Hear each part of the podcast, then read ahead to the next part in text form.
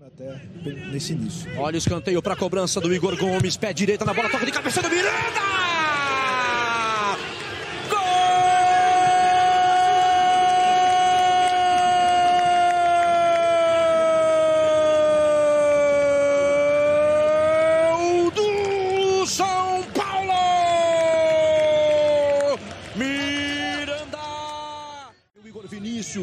Igor Vinícius, pé esquerdo, mete bola na pênalti!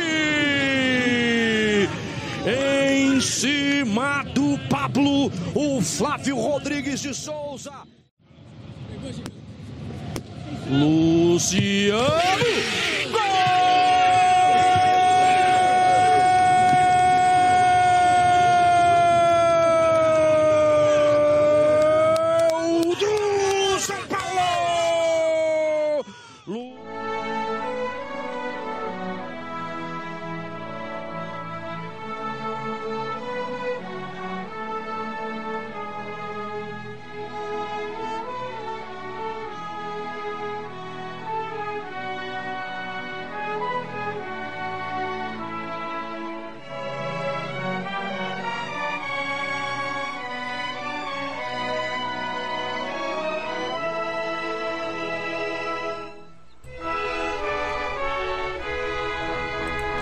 Salve, salve torcida tricolor! Estamos voltando com mais um programa da imprensa São Paulina. Eu sou Salvador Nogueira e hoje vamos comentar o empate com a galinhada lá na Xerox Arena, também conhecida como Roubalhão. Pois é, não foi desta vez que caiu o tabu, continuamos sem vencer lá na Xerox Arena, mas arrancamos um empate fora de casa. O resultado não é todo, não é de todo ruim e assim nos garante a primeira colocação na fase de classificação do Campeonato Paulista e, além de tudo, nos deixa numa situação de nove jogos de invencibilidade. Por que então que eu não estou feliz? Bom, o resultado não foi aquele que a gente queria, também não foi aquele que a gente temia, mas não deu para ficar feliz com o desempenho do São Paulo hoje. Realmente deixou a desejar e, sentiu muita falta dos seus alas titulares. Acho que é, é a principal lição que a gente leva desse jogo é que esse time tem dificuldade se ele não tem uma boa saída pelas alas, principalmente num jogo muito marcado, muito brigado, como sempre são os jogos entre São Paulo e Corinthians. Não tem jeito, Corinthians é o Corinthians e o jogo é sempre assim.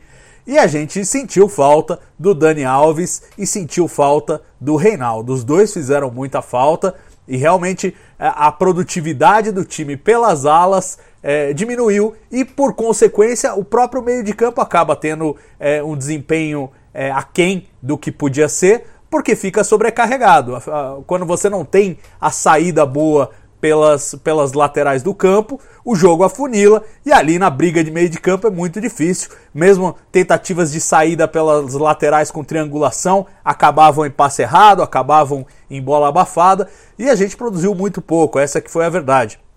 Num resultado que a gente achou na bacia das almas. Esse empate veio na bacia das almas, eu já estava me conformando com a derrota e um jogo que realmente foi mais nervoso do que a média do São Paulo nesta temporada. Esse foi o primeiro jogo que, no intervalo, eu já estava pedindo mudanças é, para o Crespo. Ele acabou fazendo, é, mas não exatamente as que eu queria e também não exatamente no momento em que eu queria.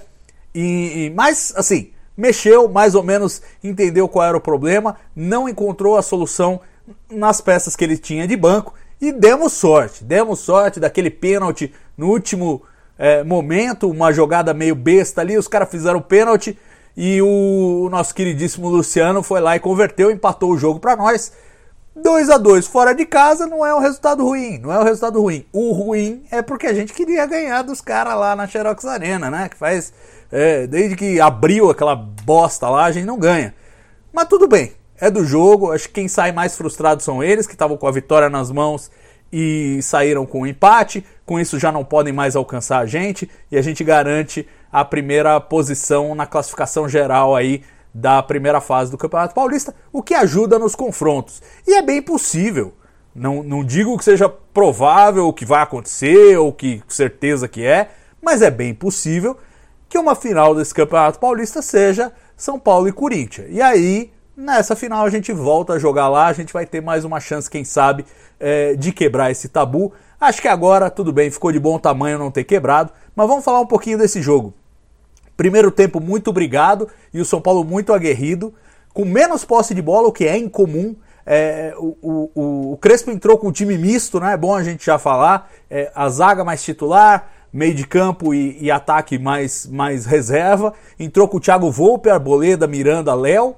Igor Vinícius, Luan, Rodrigo Nestor, Igor Gomes, Wellington, Galeano e Vitor Bueno. Então, quer dizer, do, do meio para frente era todo mundo era todo mundo reserva praticamente, tirando o Luan, vai. Os outros todos, é, os quatro do meio que estavam junto com o Luan e, o, e os dois do ataque também é, são reservas. É, então, time misto, mais para reserva que misto, mas é, competitivo. Eu achava competitivo, achava que dava para a gente brigar, mas o que logo ficou claro é que Igor Vinícius e Wellington não seguram a onda num jogo mais difícil como esse. Não só é, porque talvez falte bola, mas porque falta também personalidade, falta tranquilidade, falta um monte de coisas para os meninos e, e, fizeram falta os, os alas é, titulares. O primeiro tempo foi de muita correria, é, o São Paulo com menos posse de bola, mas eu achei até que foi melhor no primeiro tempo. Fez o gol primeiro numa bola parada, escanteio, Miranda de cabeça, e depois é, continuou marcando em cima, me impressionou como correram o Galeano e o Vitor Bueno lá na frente para tentar fazer a marcação, o abafa, marcação, pressão em cima da saída do Corinthians. E embora o São Paulo ficasse menos com a bola, eu senti que teve mais chances de gol. É, deu dois chutes seguidos ali, é, numas bobeadas e roubadas de bola ali em cima da defesa do Corinthians. É, o, o primeiro tempo terminou assim um pouco mais confortável para nós, mas com mais posse de bola para eles. E aí um diagnóstico foi feito no vestiário, Miranda no intervalo indo para o vestiário, é, já falando disso com os repórteres, que faltava a gente ter mais posse de bola, trabalhar mais a bola. E aí o time veio para o segundo tempo com essa proposta de tentar trabalhar mais a bola.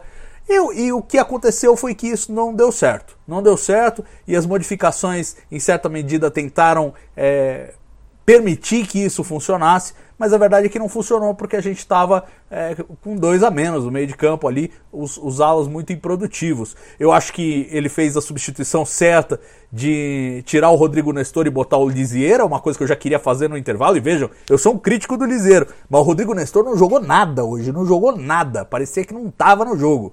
E, o, e, o, e eu achei que o Lisieiro ia dar mais pegada, um pouco mais de presença é, no meio de campo que a gente precisava. Era um setor que a gente precisava brigar mais. Outra substituição é, que eu queria era de repente o.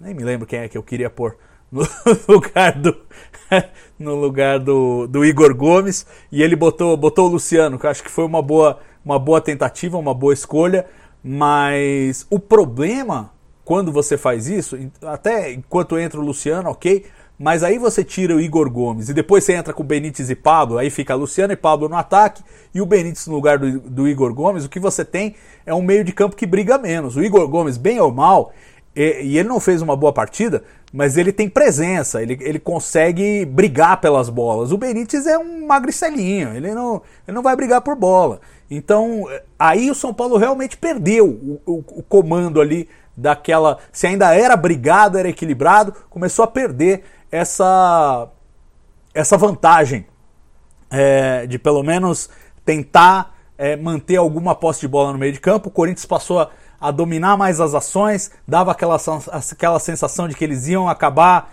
é, virando o jogo para cima da jeito que de fato fizeram.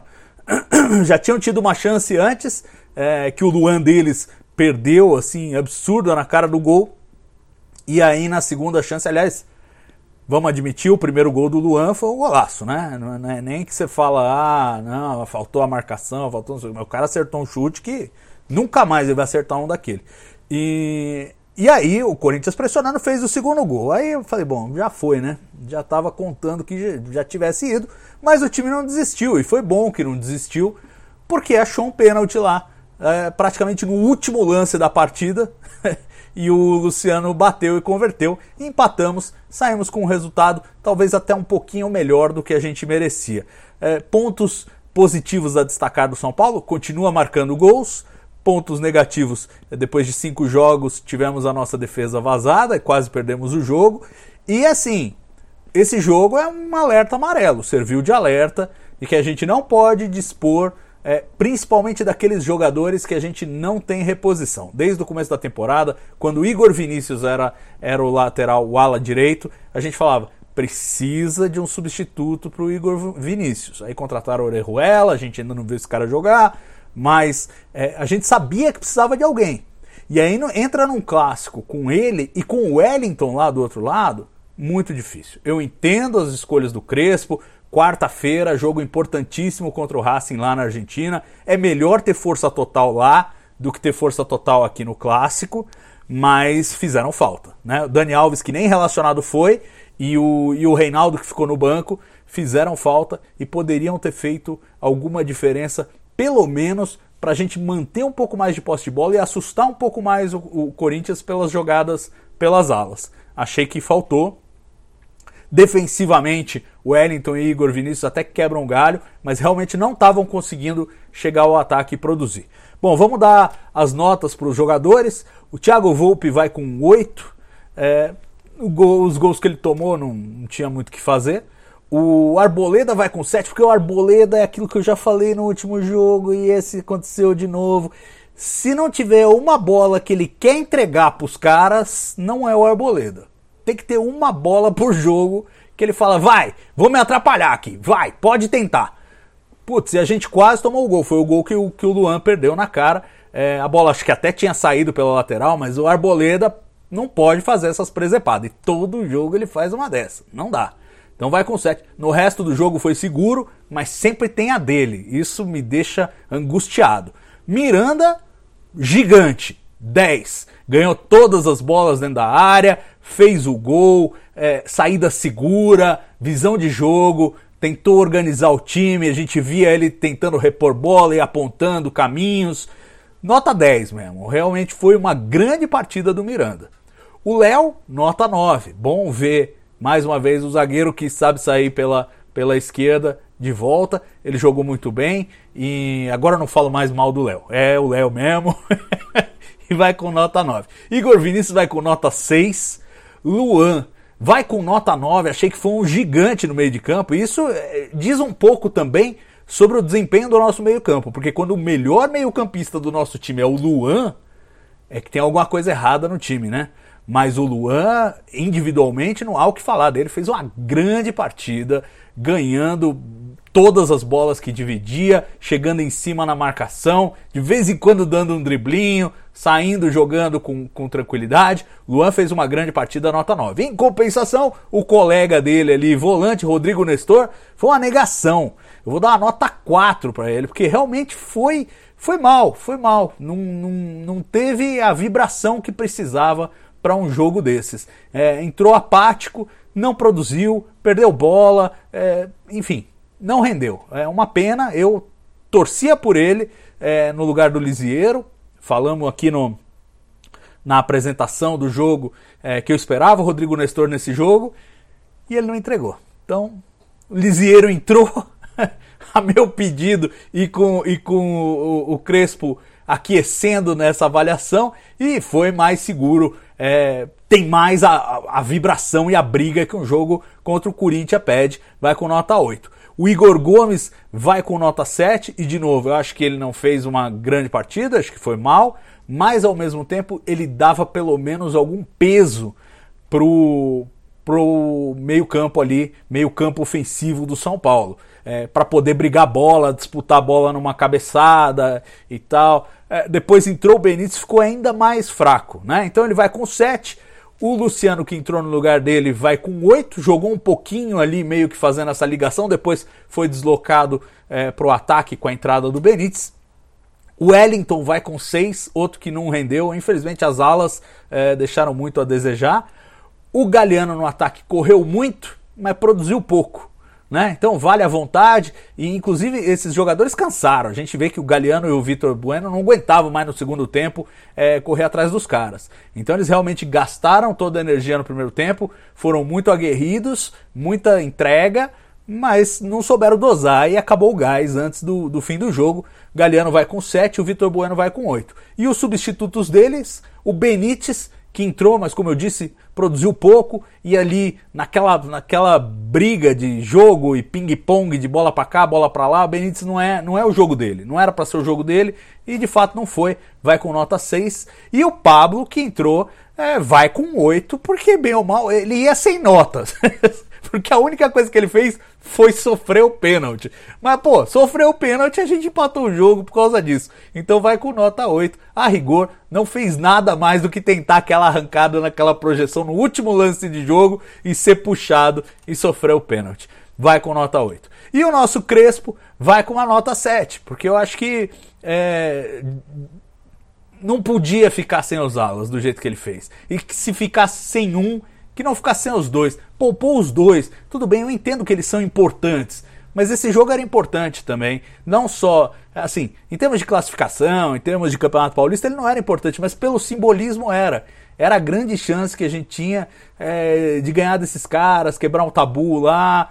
E eu acho que a gente desperdiçou. Tudo bem, como eu disse, é bem possível que a gente tenha outra chance ainda nesse Campeonato Paulista pelo andar da carruagem. Não dá pra gente cravar, mas é uma possibilidade. Agora, não dá. Não dá para jogar sem o Dani e sem o, e sem o Reinaldo contra um, um, um time que joga duro, que marca firme, que tem. É, bem ou mal, a gente pode falar, ah, o Corinthians, não sei o quê, mas é, tá indo bem no Campeonato Paulista, tem aí os seus pontos. E, e é, uma, é um, um adversário que sempre endurece quando joga com a gente. Então, é, não dava para dispor dos dois. Eu acho que foi uma escolha que eu não teria feito. É, se eu tivesse, se, assim, se ele tivesse como nós temos a dimensão total da importância que é, é um jogo contra, contra o Corinthians, o que é um majestoso, né? Eu acho que ele olhou mais para a tabela, olhou mais para as circunstâncias e falou: ah, vamos, vamos pegar mais leve, acho que dá para ir com esses caras. E, e, e, eu acho que depois de ter visto esse jogo ele já deve ter entendido, porque os jogadores e a entrega dos jogadores dos dois times no, no, durante o jogo e sai briga e sai faísca. Acho que ele já entendeu que esse jogo é um jogo diferente e tem que ser encarado de uma maneira diferente. Então, da próxima vez eu acho que ele não vai fazer isso, mas dessa vez vai com nota 7. Apesar de ter armado o time direitinho, acho que pensou correto até é, com, com as peças que ele que ele estava afim de dispor no primeiro tempo. No segundo tempo, ali, para tentar alguma coisa, eu acho que acabou é, se atrapalhando. Acho que a entrada do Liseiro e do, e do Luciano foi boa, do Benítez nem tanto. E o Pablo é a estrela, né? Então tá valendo. mas, mas vai com nota 7 o nosso Crespo. Esse foi o penúltimo jogo da fase de classificação do Paulista. Agora temos o Mirassol fora de casa, que é outro jogo duro, não se iluda. O Mirassol é, é líder no seu grupo lá, tudo bem que com o Santos, com os caras meio ruins lá, Guarani, mas, mas é o líder. E não vai ser um jogo fácil. Eles estão ainda lutando por classificação.